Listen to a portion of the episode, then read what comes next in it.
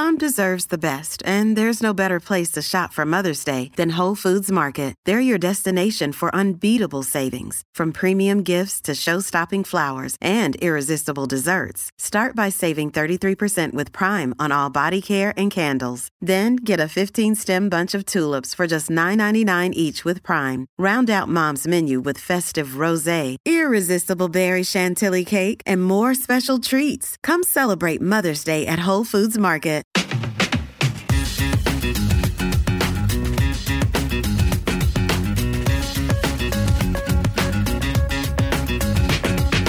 Well, welcome to the Jason in the House podcast. I'm Jason Chaffetz. Thanks for joining us. I think you're going to enjoy it. We got Michele Tafoya joining us, and some of you, if you watch football, if you watch like Monday Night Football, you watch big games, you know who she is from the sideline reporting there. She's done some amazing things as a reporter on the sidelines and a great career. But we're going to talk to her about, you know, breaking through those barriers, women's sports, how she got treated in what was a male-dominated area. It should be a good discussion. So I hope you're able to stick with us and hear that out. But we're going to talk about, give some, you know, highlights of the news. And then, of course, highlight the stupid, because there's always somebody doing something stupid somewhere. And then we'll phone a friend when we call Michele Tafoya. But let's, I want to get into the news, because two of the topics that are kind of piquing my interest right now, there was this story, it's a horrific story, out of Tennessee. This is Giles, I think it's how you pronounce it, Giles County Sheriff. They came in and warned people, says, do not pick up or open up folded money. And I saw this on FoxNews.com, and I'm like, wait a sec, you see a $20 bill, $50 bill, whatever it might be that's folded and it's just sitting on the ground or on a table or something, you're going to pick it up. But they've had two incidents where people pick it up and then there's a white powdery substance in it.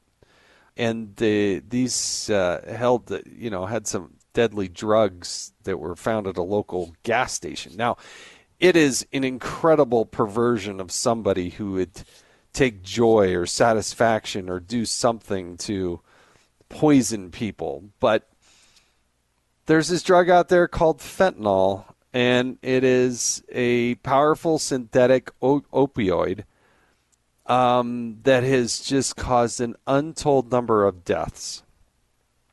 Last year, more than 100,000 Americans died of drug overdoses in a 12-month period. A lot of this is fentanyl. I mean, huge numbers of fentanyl. Now, it's pouring across the border, because we have an open border, thanks Joe Biden and Kamala Harris. It's pouring across the border. A small fraction, just like, a little grain of this, it can provide a lethal dose to kill somebody instantly, if not a slow, painful death. I remember I think it was Bill Malusian, a Fox News reporter, was reporting from the border that they had seized 2 pounds of fentanyl. Now, if you say, 2 pounds of marijuana, you're like, whatever, big deal. You know, that's not going to end the world. 2 pounds of fentanyl could kill literally hundreds of thousands of people and ultimately millions of people. That's how lethal this drug is. So if you put it into a folded bill and then open it up, it can kill you. And it's that dangerous, it's that serious. Now, you've got kids, got elder, you have all walks, shapes of life, all ages. It goes back to this commonality that is, guess what, folks? Something that can kill you that is pouring across the border, because we have an open and secure border. Now, we got a fight on our hands. The war on drugs, so to speak, is kind of a joke in some areas, but this is really serious stuff. In fact, Colorado Republican Representative Lauren Boebert, of which my brother does some work for her, introduced fentanyl as a weapon of mass destruction. It's the WMD Act, and it's a bill aiming to classify the dangerous opioid as a weapon that can be used to cause widespread death. I would argue that it already has achieved that, but literally a few pounds of this drug can wipe out the entire country, the entire United States. It's a stunning number. It's hard to believe, But my guess is if you're listening to this podcast, you've heard of or know somebody personally who has had a drug overdose, and unfortunately, increasingly, the odds are that it was fentanyl. You got to lock down the border. You got to go after the people that are producing this stuff and distributing this stuff, and you got to make it really painful because they're killing people. This isn't some fun recreational drug, but it's actually killing people. The second thing that's really on my mind is inflation. I mean, we're just living it, breathing it. It's avoidable, folks. We've talked about this on the news before. Don't spend so much money.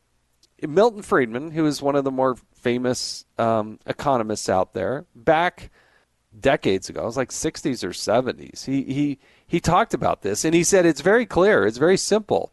It's too much money chasing too few goods. That's what causes inflation. That is the pure definition of inflation. The only people, the only ones that can increase the money supply, print and spend more money, is the federal government and the Federal Reserve.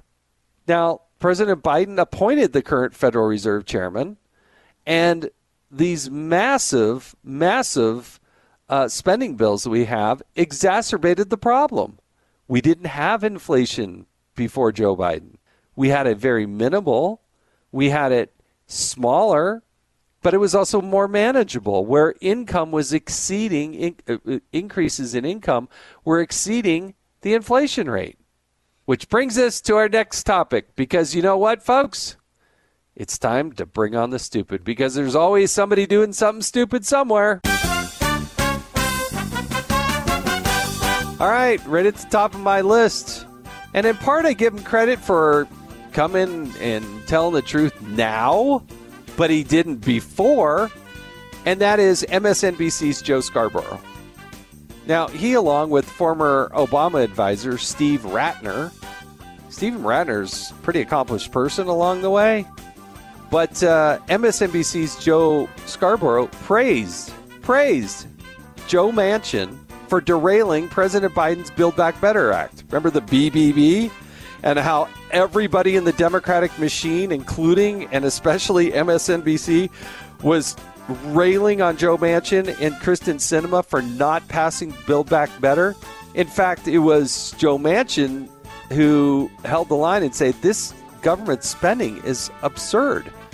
Now, you've heard others like Bernie Sanders and say, oh, it's amazing, and AOC. Oh, it's amazing that there are these two people that can hold up the whole government. No, it was 50 Republican senators plus two Democratic senators that killed the BBB. But now, isn't it interesting that inflation is hitting, and Joe Scarborough and Steven Ratner, former Obama advisor, are out there praising Joe Manchin for blocking. It was going to be a $6.5 trillion spending. Ratner, here's the quote from Ratner to Scarborough. In an ironic way, you almost have to thank Joe Manchin for blocking that, because $6.5 trillion of spending in this economy would make those numbers look small. But earlier, Joe Scarborough had been giving advice on how to pass the BBB. It's just so stupid, right? It's a basic thing. The federal government cannot be all things to all people. The bigger, more expansive, more money.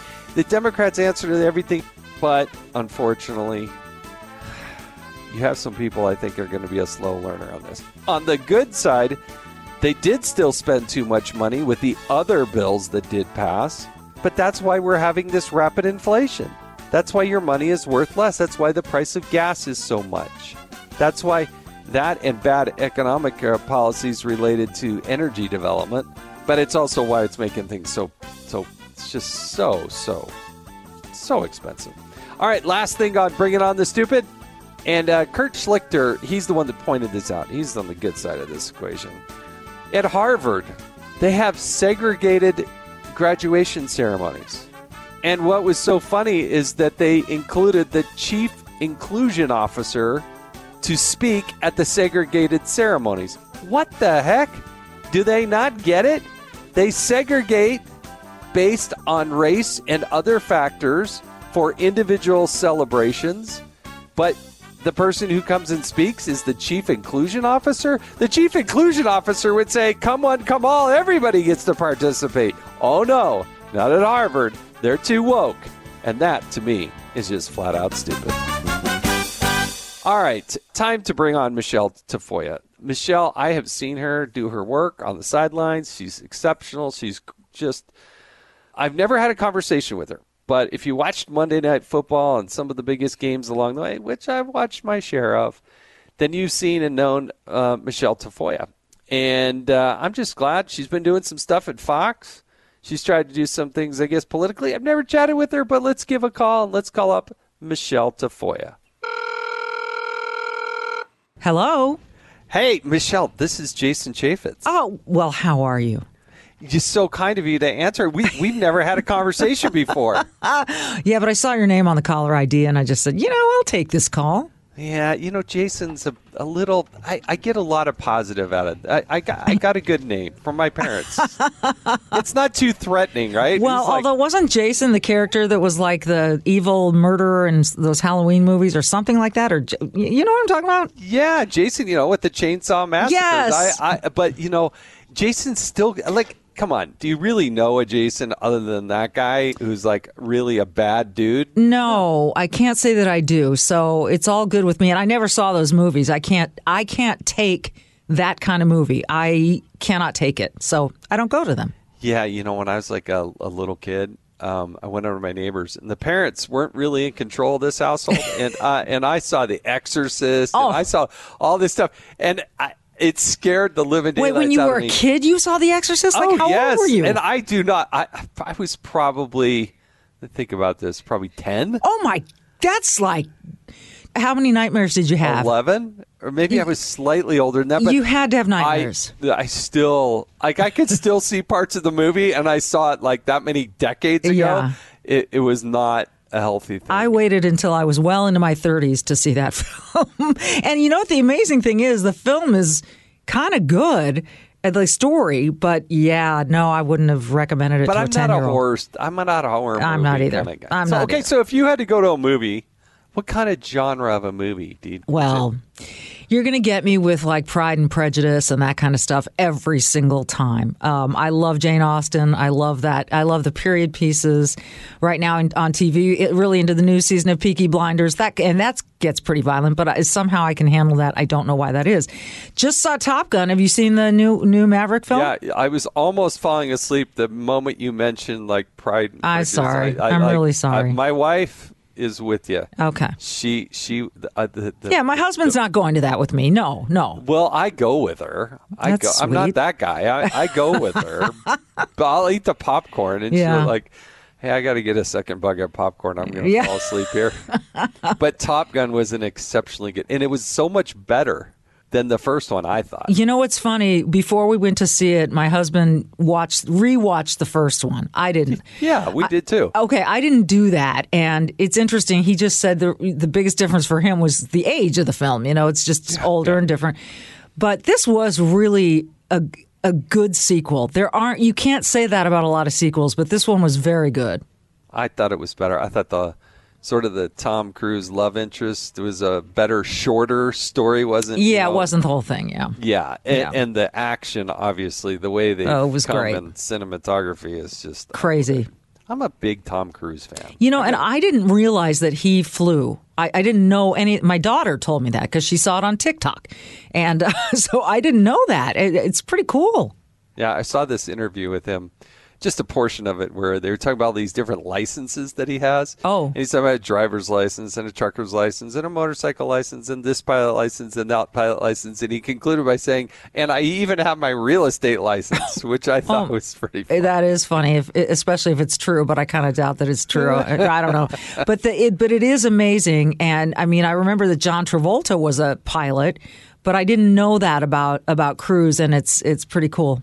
Yeah, no, He's been a superstar for like, and he's a little bit older than me and a little bit older than you, and you know, but he's kind of been a star like his whole life. Here's the thing: for maybe it's just a female thing, I don't know.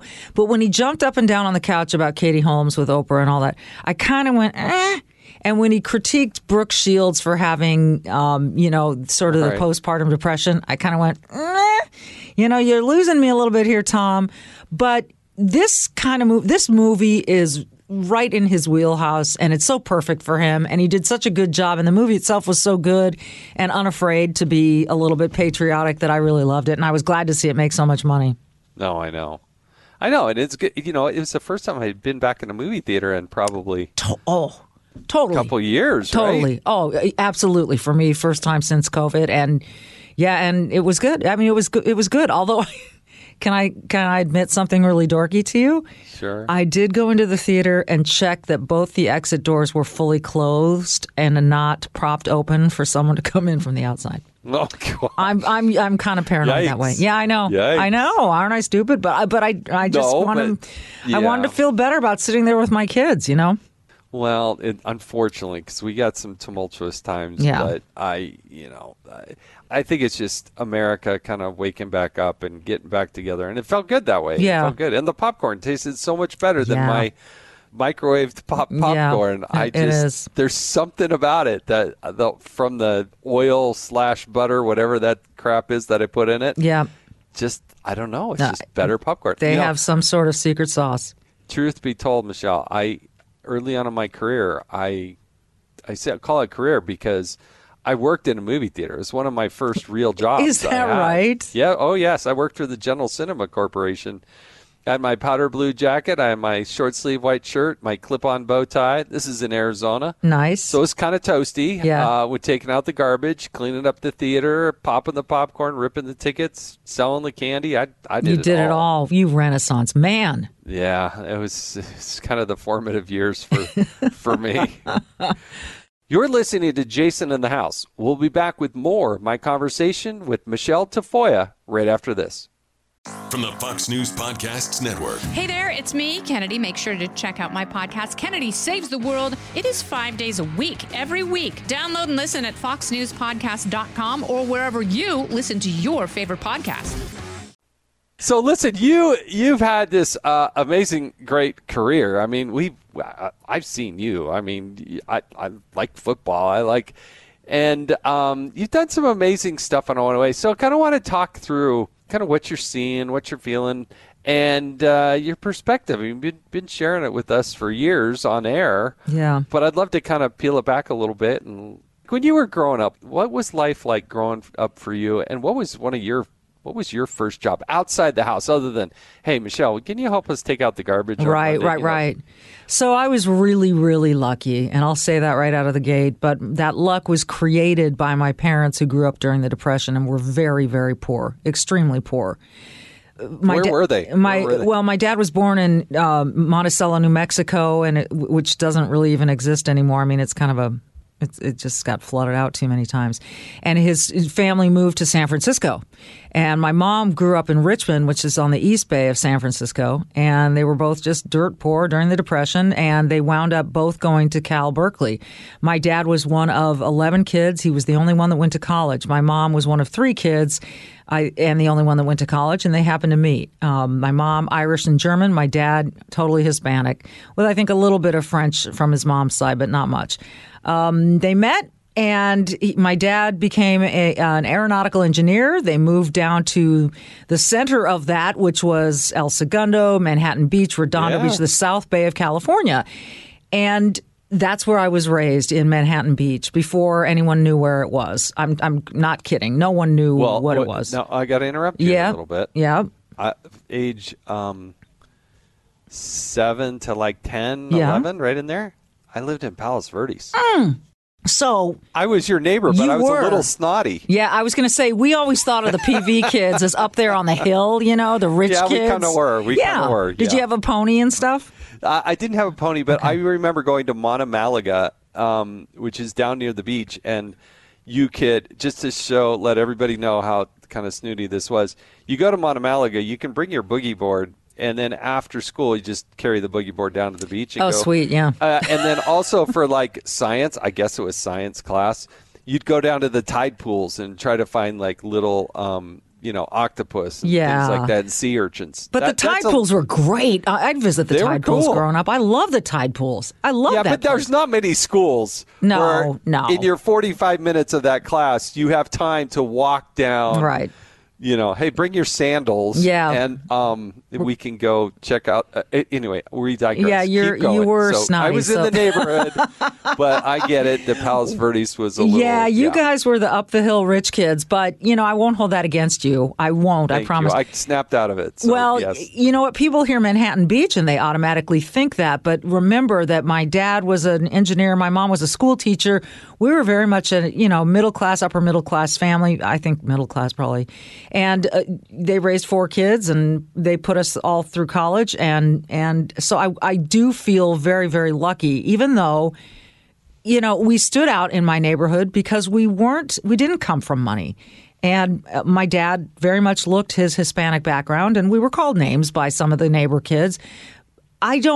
Doesn't like live in me and bother me, but it was part of my life. And all of my relatives were, I mean, I had Chicano relatives, I had Mexican relatives, I had an array, and they all spoke Spanish when they congregated at my house. So we were kind of that house, you know, on the block. But I'm grateful for it. I'm grateful for all of it. And my first job, I guess, outside of the house was being a paper girl. I rode a bike around and threw papers in people's yards. Now, how early in the morning were you waking up doing that? It was early. It was like 6 a.m. I had to be on the bike. But I was really... Was your mom doing it? Or was your dad really doing it for you? No, I swear I did it all myself. I got up, I rolled the papers, put the rubber bands around. If it was raining, I put them in the plastic bags, put them in those big canvas bags that you throw on the handlebars of your bike and ride all over the neighborhood and deliver the paper. That was my first job. That's a real job. It is a real job. When you got to wake up that early. Yeah. That's not fun as a kid. I was 13 and we were allowed to do it at that age. Well, I kind of lied about my first job. Oh, now here we go. Yeah, I did. Because I wasn't going to work for the General Cinema Corporation without, you know, kind of fudging on the age. But, you know, back then it didn't matter. No, it didn't matter as much. I still remember they had a sign posted at the General Cinema Corporation that said minimum wage, you know, is I think back then it was like $3.50 or $3.25 right in there. But I was making $2.88. And I said, Dad, what's up with that? You know, I saw this thing at work. And he said, well, go talk to your manager. So I went in to go see Mr. Hobie. And Mr. Hobie said, we're in the entertainment industry. You don't have to pay minimum wage. See? And I said, okay, and I went back to work. I didn't even care. I was like... We just wanted to. I mean, I had a work ethic. I swear I've never not worked in my entire life. So from the time I was paper girl, I've never stopped working, ever. It would feel weird, wouldn't it? To me, it would. I need to be doing stuff, and I need to feel productive. It's a weird trait I inherited from my mom. So, did you grow up playing sports? Or, I mean, I wasn't any good. You commentate about sports, but did you play sports? I did play sports, but I really wasn't very good. I'm just going to say that. Right? I played soccer, I played softball, I played volleyball, I played basketball probably the most, but I really wasn't very good. Meanwhile, I had this brother who was 6'6", 6'7", and who was an all-state basketball player. So the way I learned about basketball... All-state in California? Yeah. That's pretty impressive. Let me tell you, he was good. And and I'd go and I'd watch those games, and that's kind of where my love of sport began. I hope it's not too personal to ask. How tall are you? Oh, I'm not even near. I met Abby Hornacek, and I said, you know, I used to cover your dad, and you're way taller than me. So that was my comment to her. Yeah, okay. No, because my mom's really short. I'm only 5'6", I think. Yeah, okay. So you're very average. I'm very average everything. Yes. Yeah. I really am. No, but height-wise, you know, if you said you played a lot of basketball, you know, your brother's 6'6", I know. 6'7", it sounds like, okay, you might be, you know. He's an anomaly. It's very weird because my dad was 5'10", my mom's 5'4", and here was this huge man. Yeah.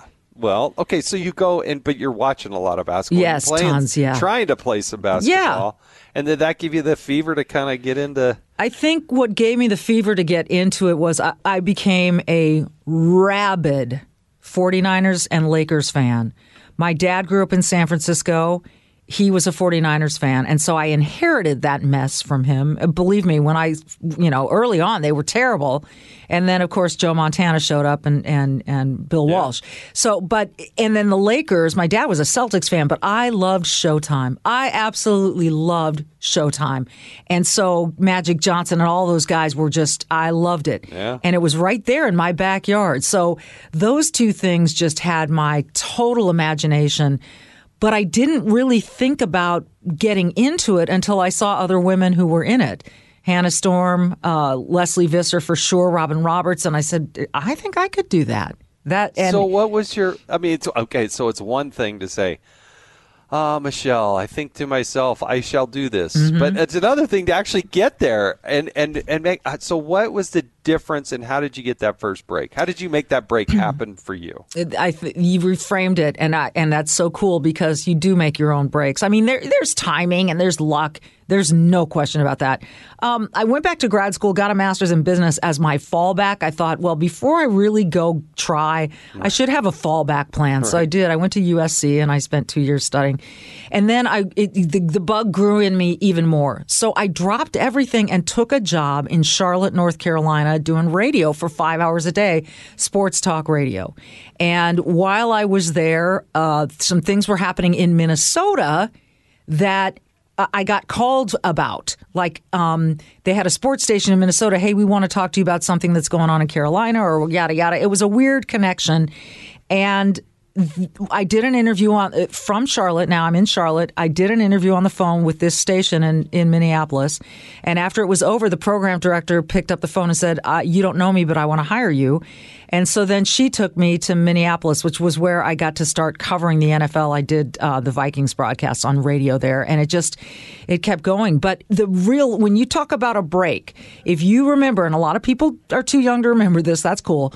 There was a time when CBS, NBC and ABC had all the NFL rights. Fox didn't even exist, right? Yeah. Oh, I remember that. Fox is born, and they make this huge play, and they steal the NFL broadcasting rights away from CBS. The Tiffany Network lost the NFL to this upstart. Well, John Madden, Pat Summerall, Leslie, they all left. They all left CBS and went. Yeah. Jim Nantz, I think, was the only one that stayed at CBS because he wanted to cover the Masters. So they had this huge opening of slots for people, and they didn't have much stuff to cover. So they figured, let's just hire a bunch of nobodies and, pay them like it and then, see what happens. And so I just happened to apply and interview and get hired way before I was ready, by the way. Wow. Okay, so I want to go back for just a split second and talk about 5 hours on radio. Yeah. That's a lot of talk radio. I mean, I know. Talk about fully immersive. Yeah. I mean, yeah. Absolutely. Everything comes your direction on radio. Oh, yeah. And the thing about it is, and Charlotte at that time was huge NASCAR, right? And they were all about Duke and North Carolina and the Braves because that was the closest baseball team to them. They didn't yet have the NFL, but the year that I was there, they were in the process of getting the Carolina Panthers. But you didn't know anything about NASCAR, not growing up in Manhattan Beach. I did not. You are correct. And I got to be honest, Jason, if I'm being honest, the one time I did go to cover a race and talk to the head of NASCAR, they wouldn't look me in the eye. I don't think they were really that hot on, a female being in the mid. It was really uncomfortable, but I just sat there and looked at him and interviewed him and said, that's fine, that's your problem, whatever. And I didn't complain about problem. It. It is. That's the thing you have to understand when you jump into this kind of career, that there are going to be people. When I was doing this, they're going to say, whoa, this is a woman doing sports. I was in that first wave. I certainly wasn't the first, but I was probably in that first wave. And deal with it. If you don't want to deal with that, don't go jump in the water. But if you want the job, then just go deal with it. And I told myself I wasn't going to put myself out there as a female sportscaster. I was going to put myself out there as a sportscaster and just compete fair and square with everyone that was covering sports. I didn't care. I saw the looks. I saw there's a woman in this press conference. I saw all that stuff. I just didn't care. I mean, somewhere inside me, I was aware of it and I was like, whatever. I got to deal with this. Deal with it. If you want the job, go deal with it. Complaining wasn't going to get me anywhere. Okay, so you do the radio, you somehow make this incredible transition to television, and next thing you know, so go back to the beginning of, okay, they've hired you, they're paying you probably not what you deserve, but they don't have a whole lot to put on the air. So what happens? So, well, I did a bunch of shows. Eye on Sports was one of the things that they had, which covered a variety of sports. I really was not well prepared for the job. In some ways I was, because I could tap dance, which is what you do all day long on radio. But in some ways I wasn't. I wasn't familiar with the traffic to commercial, from commercial. You know, it was a little bit of, it was a huge growing, phase. And an exponential learning curve. But I did get to work on the Final Four, and I did get to work on college football, and I did get to work on the Olympics. So CBS had enough to make it a great learning experience. I had some great champions there, and I'm grateful for it. So what do you think was sort of the quantum leap, or the, oh, wow, that really made a difference? Yeah, I think it was when I got hired at Monday Night Football. I was working at ESPN, ABC. But why do you think you got that? Why do you think, okay, they got the pick. They can pick anybody, whoever. You're right. Monday Night Football in America is like. Yeah, I know. And this was at the point where Monday Night Football was still on ABC, not on ESPN, right? It was on ABC, the broadcast network, which is a difference. It was Al Michaels and John Madden, and they had just had kind of an experience with a sideline reporter that didn't work out. I'm going to leave it at that. Okay. Al Michaels and I started working on the NBA together because that was also on ABC, and I happened to get the prime job of sideline reporting on the A game, the top game of the week. And Al Michaels was brought in to do those games too. The NBA was rather new at ABC. It had long been at NBC, and it moved over to ABC. So we got to get a voice. They get Al Michaels, and I had worked really, really, really hard and found my way into the A job, into the A sideline reporter job. Al and I got to know each other, and unbeknownst to me, I swear to God, I did not know this was going on behind the scenes. He calls Fred Godelli, the producer of Monday Night Football, and says, "Fred, I've got our next sideline reporter. You got to meet her." So I flew to New York, and I met with Fred and a guy named Mike Pearl, who is no longer with us. I love him. And they hired me. And I had to keep my mouth shut about it for about a day or two. And then the next thing I knew, it was all over television. It was like on the lower third on CNN and ABC hires new sideline reporter. And that was the moment that sort of catapulted me into this bigger conversation, I guess, or whatever. Yeah. And it felt like a turning point in my gut. It really did. Well, walk us through what that's like. I mean, you don't just show up on game day and say, "Hey, let me tell you what's going on here." No. I mean, that is a whole week's worth of. It is. And it starts in the off season. I mean, you're preparing really all year round. Like, now that I'm retired, I can tell you that the people who are in it right now are paying attention to everything that's going on in the off season, everything. And then, yes, when that first game approaches, you map out a plan. How are we going to cover this game? What are the main stories? Who are the players we want to focus on? What happens if? And Fred Godelli, who is a Hall of Fame producer, and Drew Esikoff, who is a Hall of Fame director. I'm not just saying that. That's a fact. Prepare for everything they can possibly think of. And so you are working all week long, talking to players, reading, going over injury reports from the past.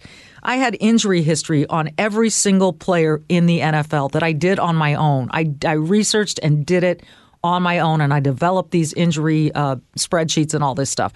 So there's a lot of work going on during the week, and then Thursday night I would fly to the game site. Friday we'd go to practice of the home team. Let's say it's Green Bay. We'd go to practice at Green Bay. And then Saturday we'd meet the visiting team that would fly in on Saturday. We'd meet with them, interview the head coach, quarterback, and maybe three other players. Did the three of you sit and do that? Yeah, and the five team? Of us. No, it was Al, Chris, well, Al, John Madden and I, and then Al, Chris Collinsworth and I, and then producer and director. So it was a five of us that would sit in on these, whether it was Tom Brady, Bill Belichick, Peyton Manning, whoever it was. Brett Favre was always a ton of fun. And then we would convene, and we'd all say, what have we taken away from all this week's preparation? What's got to make the telecast? We never wanted to force anything, because in the end, the star of the show is the game. Right. And you've got to let that happen. And so to force in another storyline is just, now if there's an obvious one, yeah, you got to work it in. It's usually in the opening of the game. And that was a lot of my job, was setting up a major storyline heading into the game. Sometimes they were controversial. Sometimes they weren't. Some had to do with the national anthem and the kneeling. Some had to do with a major injury. Some had to do with some other scuttlebutt going on around one team or the other. So it was always, you started with the big picture, then you let it kick off, and then you just went and you sort of, that old phrase, you let the game come to you, and you let it happen, and you respond instinctively with your storylines, with your reporting as the game unfolds. Now, you probably don't know this about me, but once upon a time, I was a place kicker. Really? Yes, at BYU. At Brigham Young University. I didn't know this.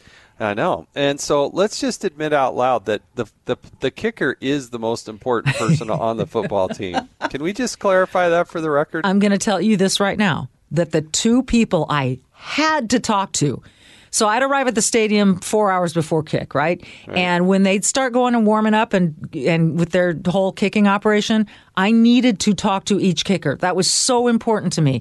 Not as important inside a dome where elements didn't matter, as you well know, but really important outside, really, really important in bad weather games. And so those two people were critical to me, and I always love talking to kickers. They are some of the most interesting people. Well, that's because we always had the most time on our hands, right? They were, but some didn't want to talk. Very few, but they were like, I would have talked to you. Would you? But I wasn't kicking at that level. But still, we played big games against big, Of course, BYU. Yeah, that's major. We were in the top 20. We were good. But I would have chatted with you. Are you kidding me? Well, that's nice of you to say. I think the hardest part about kicking, not to have this devolve into a kicking podcast, but is you sit on the sidelines for an hour and a half. Yep. And then all of a sudden you get one swing and you got to make it through. And so, you know what? There's a lot of parallels between the kicker and a sideline reporter, because the sideline reporter is often just hanging out, waiting for the opportunity to get something in. And then boom, down goes Victor Cruz or someone with a horrible injury. And now you better deliver, and you better deliver right and well.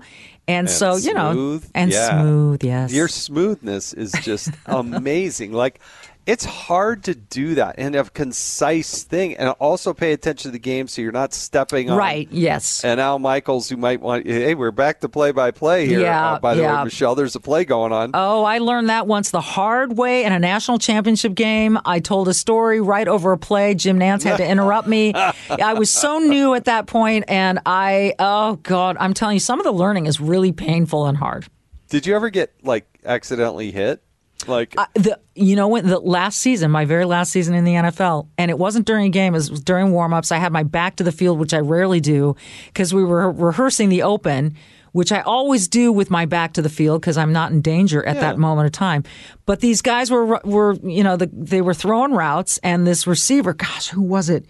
Just came right into me. I didn't see it coming. Hit me. My whole body just went, wow. That was one hell of an impact. And it was fine.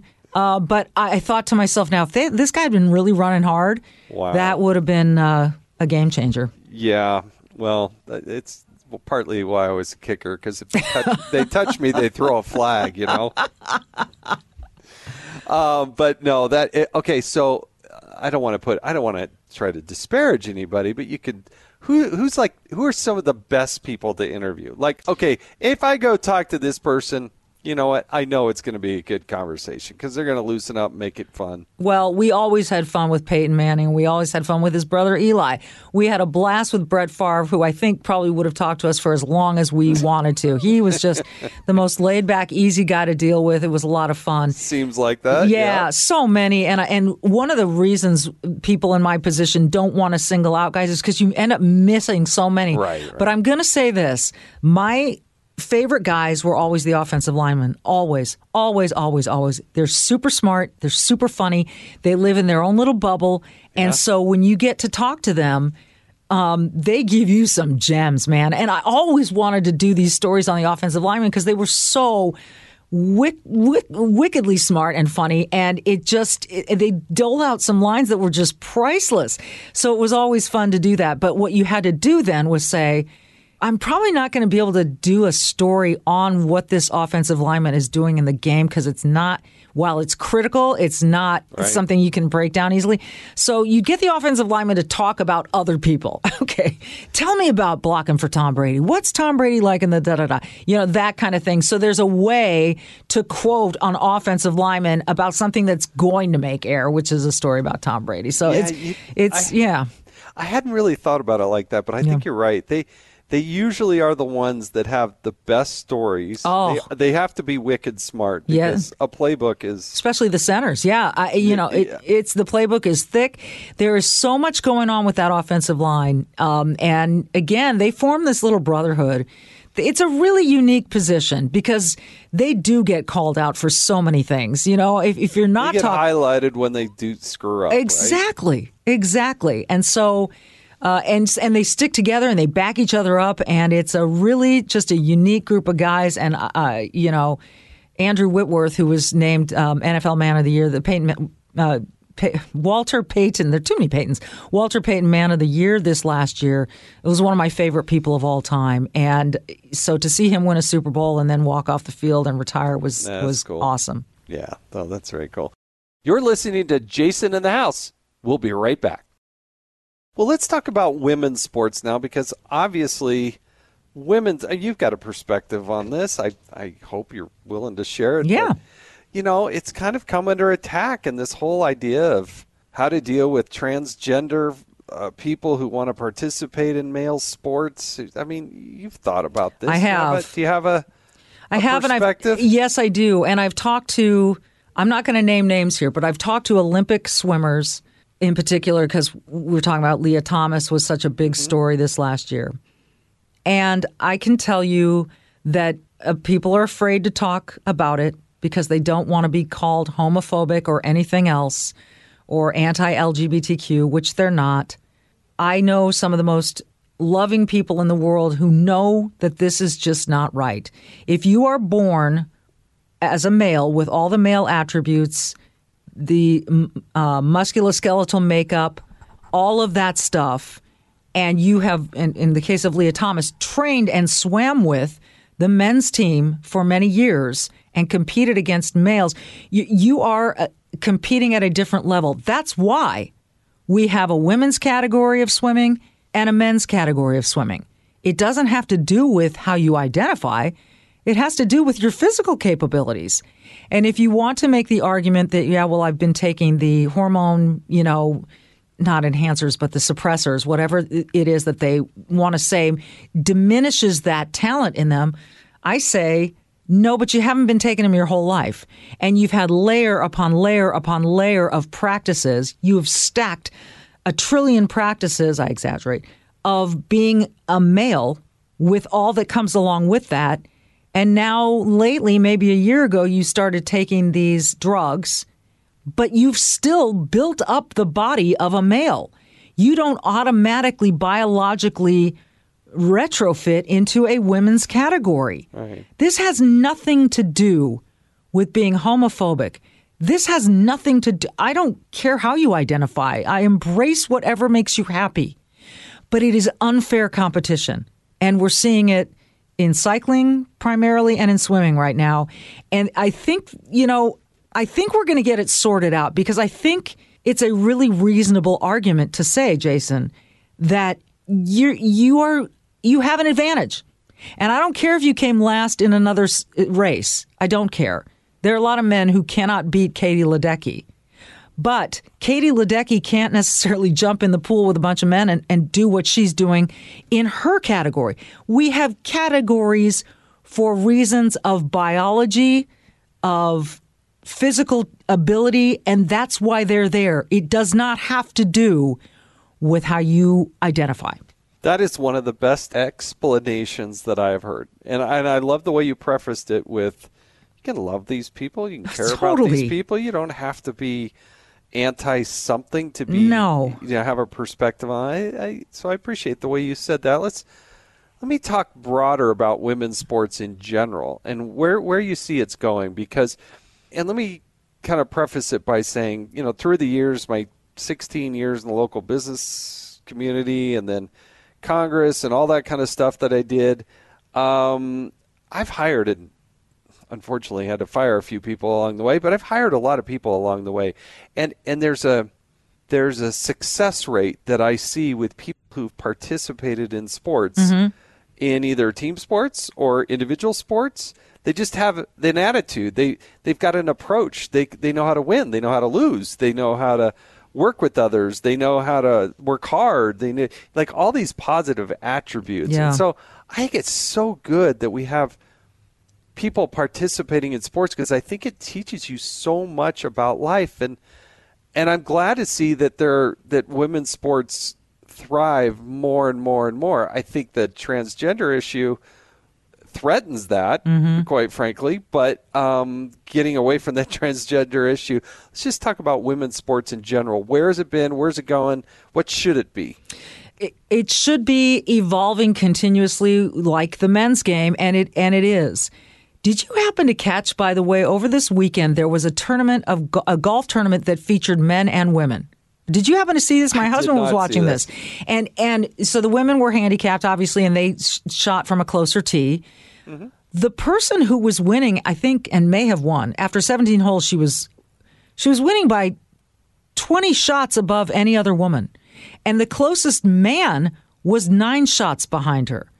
It was crazy. It was really, really interesting. It was really interesting. That doesn't mean that she was better than the men, because, again, she had a different tee box and all the rest. And but the closest woman was 20 shots back. It was crazy. This woman was so good. This is an evolving thing. As life evolves, as we evolve, as humanity evolves, we all evolve. And it happens over time, and it happens in baby steps. But I love the direction of women's sports, that the women's national soccer team is making the same as men's, I think, is long overdue, because they are, in terms of the national teams, they're far more recognizable and far more marketable than the men's team. So that one I thought was totally appropriate. You know, I covered the WNBA for the first, how many years, 3 or 4 years. Reggie Miller and I worked together on the broadcast for Lifetime. And his sister, Cheryl Miller, was a coach. And I saw this game evolving. I saw these women can play, man. It is so fun to watch. But the interesting thing was that even though they were so good, and I found it so entertaining, and I was an ambassador for the WNBA, man. I was selling it. There were still men who weren't interested. There were some men who were, and there were some men who were not. So the market is still the market, right? But then again, you can go into tennis, and Serena Williams is going to sell out an arena every single time. Right. So I just think it's like everything in life, it's really case by case. I like the direction it's going, except for I do think the reason we have Title IX is so that women could have their own playing field, right? And that they could play and have the opportunities that men have in sports. And so please don't chip away at those women's opportunities by putting biological men in their categories. It's just not fair. Well, and yeah, I mean, you go to a college, for instance, and then look, the basketball program, or the men's basketball, or the men's football is going to, I mean, that's going to drive the revenue. The coach is going to make more money than the president of the university. I mean, you're going to be the highest paid employee, all that. But it also is going to allow all these other sports to be out there that, quite frankly, aren't going to get a whole big audience. Right. And, you know, but I can tell you that, yeah, there's some sports. Women's basketball, for me personally, yeah, I probably struggle to get through a game. Women's volleyball, love watching it. Awesome. Yeah, I mean, I could. Men's as well. I mean, there are several sports categories where I think it's great. And I guess what I hope is I become a grandpa along the way. I can't believe this, Michelle. I'm now a grandpa. But, you are now? Yes. Congratulations. I have 4 kids. I have 4 grandkids along the way. Oh, my gosh. So, when I look at their young lives and what they're coming up, and I look at our own kids who did participate in sports and gymnastics and dance and all those types of things. I just hope people go out and do that. I mean, I'm not trying to be preachy, but I'm just saying I think there's a lot of positive to being involved in all those kinds of things. Boys, girls, it's just a positive thing. There is no question. And it's hard. And you got to get up early, and you got to run further than you wanted to run. And you're tired, and all that. But that's that. Good. That's prepares you for life. It's interesting that you said that a lot of people you've hired, you could tell if they were an athlete or they participated in team sports or individual sports that they were going to have a success. There is discipline in sports. There is teamwork in sports. There is accountability in sports. There are so many good things. I love it. Both of my kids, thank goodness, are very deep into their sports. And I love talking to them about it. I love hearing about their experiences. I love talking through some of the challenges that are there, because there are, and they are very reflective of the life challenges. You know, you're dealing sometimes with a coach you don't like. You're dealing with a teammate that's causing trouble. That's right. That stuff's going to happen everywhere you go in life. You could, your in-laws you could end up hating, whatever. So you got to figure out how to deal with I'm not insinuating anything. I'm not. But it does. It teaches. I was about to have a joke and say, yeah, tell me about it. But I got like the nicest, sweetest in-laws ever. I do too. Nobody would ever buy it. So. I do too. I've been lucky that way too. But so that's what we're talking about. It just dispute resolution. It's dealing with them. Yes, all those things. Yep. All right. So, speaking about dispute resolution and dealing with all those things.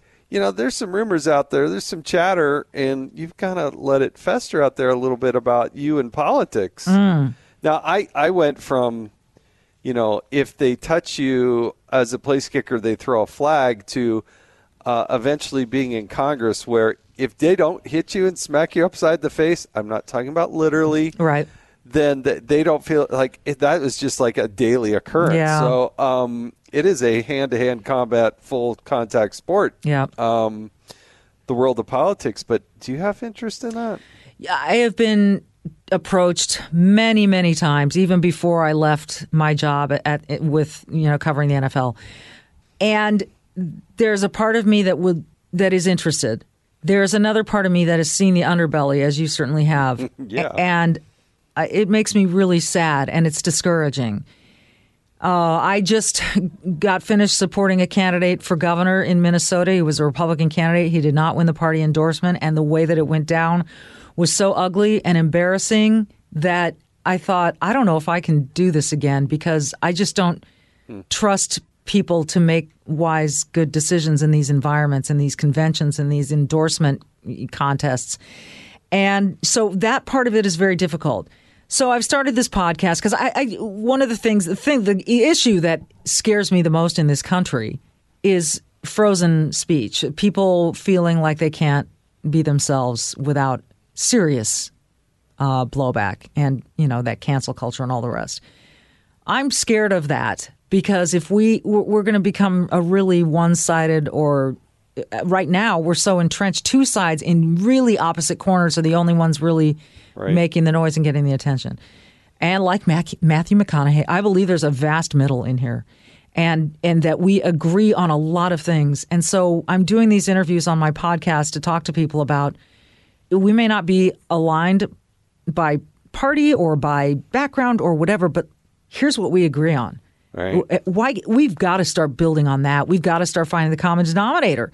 And it worries me that I have friends that say, "Ooh, I could never post that on Facebook because fill in the blank," or "I could never say that at work because." Yeah, they could feel intimidated. Yes, and it's horrible. And Jason, I was invited on another podcast recently with the invitation saying, "We want to talk about your very long, illustrious career and your new podcast."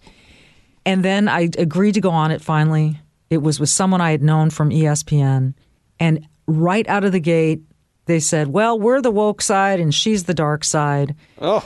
And they immediately started attacking what they assumed were my views on critical race theory and, Ron DeSantis. And it went on and on. And I was totally ambushed. I don't think people really enjoy that. And I thought it was a terrible podcast. And I really feel responsible that I didn't look deeper into what I was getting into. I tried to hold my own. I did my best. And at the same time, I think this is not where we want to be as a society. I guarantee you, this is not the way people want to converse. No, we agree. on most things. You know, it's funny because when I was in Congress, they would report on this or that or whatever, and we'd all be looking around at each other like, you know that, like, we go to dinner with these Democrats over here, right? Mm-hmm. And I'm a pretty conservative, you know, boisterous person on policy and issues, but we still get along. Like, mm-hmm. we can get along. You can disagree, but don't be disagreeable, mm-hmm. you know? And I don't know. It's somehow devolving too frequently, and we can get into a whole discussion about social media and all that kind of stuff, but I think we need more voices, and we shouldn't be afraid of debate and discussion. That's kind of how we get to a better place at the end of the way. Exactly. And stay true to your principles. You know, nobody's, you know, at the end of the day, you got to vote, right? Yep. But all too often, Congress doesn't actually vote. But again, those are more topics. Well, I hope wherever the winds and your desires take you. You've had an amazing career, and I'm glad you've had a taste of politics, even though it kind of got ugly there a little bit. You continue to be a voice for. Listen, I am not afraid of it, and the hand-to-hand combat. I'm not afraid of it. It is ugly. It can get really ugly. I don't want to expose my kids to that necessarily right now. I'm sure you and I could have a conversation about that another time, where how your kids dealt with it. But it's just, I think the best use of me right now and my time is to try to demonstrate courage, to try to show that, look, I'm not going to apologize for something you think about me. I'm not going to apologize for believing what I believe. And I want to give other people the courage to feel the same way and to act the same way. I do have to ask you some rapid questions. Okay. I don't care how many games, how many Peyton Mannings you've interviewed or Brett Favre's. You may not have had these questions before. All right. You ready? Yeah. You're going to be okay. Aye, okay. But they're tough. Go, okay. First concert you attended? Queen. Oh. I know. How cool is that? That's cooler than most. That may be the coolest one we've had so far. Cool. Yay. What was your high school mascot? The Falcons. See, now that's like all American. That's I know. Good. You get a group of 12 people in the room and ask them to go around and talk about their high school mascot. Inevitably, there's going to be somebody here and I'll raise an eyebrow and say, "What was that?" First celebrity crush when you were a kid. Roger Daltrey of The Who. Wow. Okay. You were into your rock. I really was. You were a rocker. That's impressive. Yeah. We went over first job. We talked about that. Let's say you were on the sideline and Bigfoot showed up. What would you ask Bigfoot? Where have you been all this time? Yeah. Was that you in that video? Yeah. Yes, let me show you some game film there, brother. Yeah. I want to see, Daryl, if that was really you. Break that down, Daryl. Yeah. Where have you been? Is there a Mrs. Daryl? Yeah. Are there any baby Daryls? Yeah. Any baby Daryls? Yeah. Favorite pet? Well, we just got a puppy. He is what my favorite. It's a mini Labradoodle. His name is Jersey, and so he is my favorite pet. Although we had an Irish setter named Murphy when I was a kid, and I adored him. I don't see as many Irish setters. No, really, you don't. They're very hyper. A friend of mine, my neighbor, when I was in Palos Verdes, they had an Irish setter. It was the coolest dog. They're beautiful. They are hyper, yeah. I don't see them around anymore. No, anyway, I don't either. Most embarrassing moment. Oh, God. Where to begin? We've only got a few minutes here. Remember, we don't have another 2 hours. Well, one of them has to be, remember when I was telling you about stepping all over that running play by in the national championship game, which Jim Nantz had to interrupt me? That's right up there.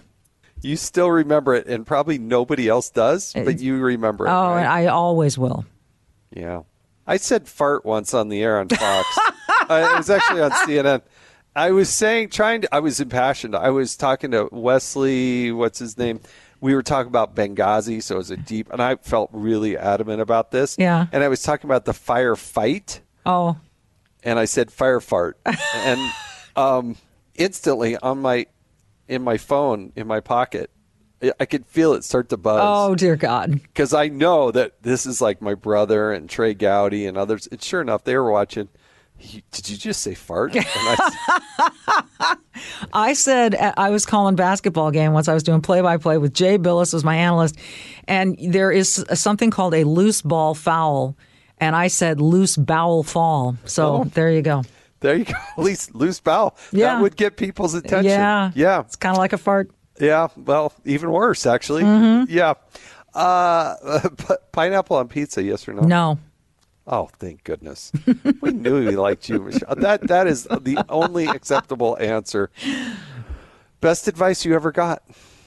Go find the job. Go to work. Go get the job you want.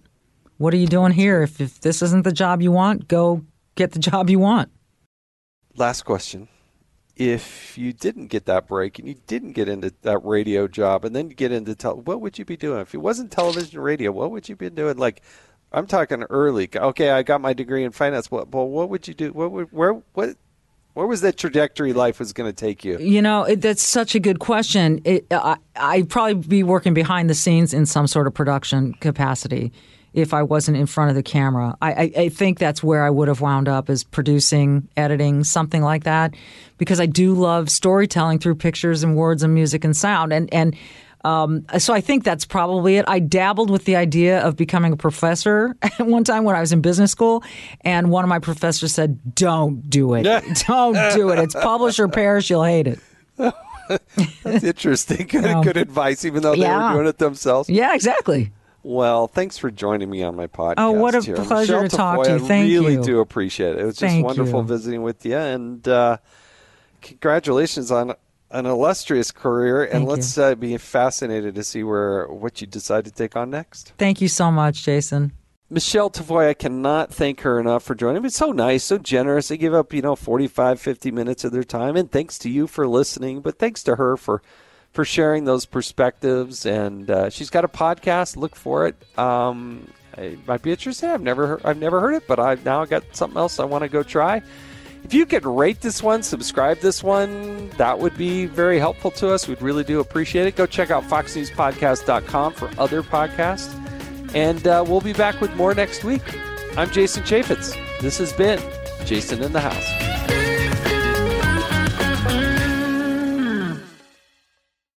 From the Fox News Podcasts Network, subscribe and listen to the Trey Gowdy Podcast. Former federal prosecutor and four-term U.S. Congressman from South Carolina brings you a one-of-a-kind podcast. Subscribe and listen now by going to FoxNewsPodcasts.com.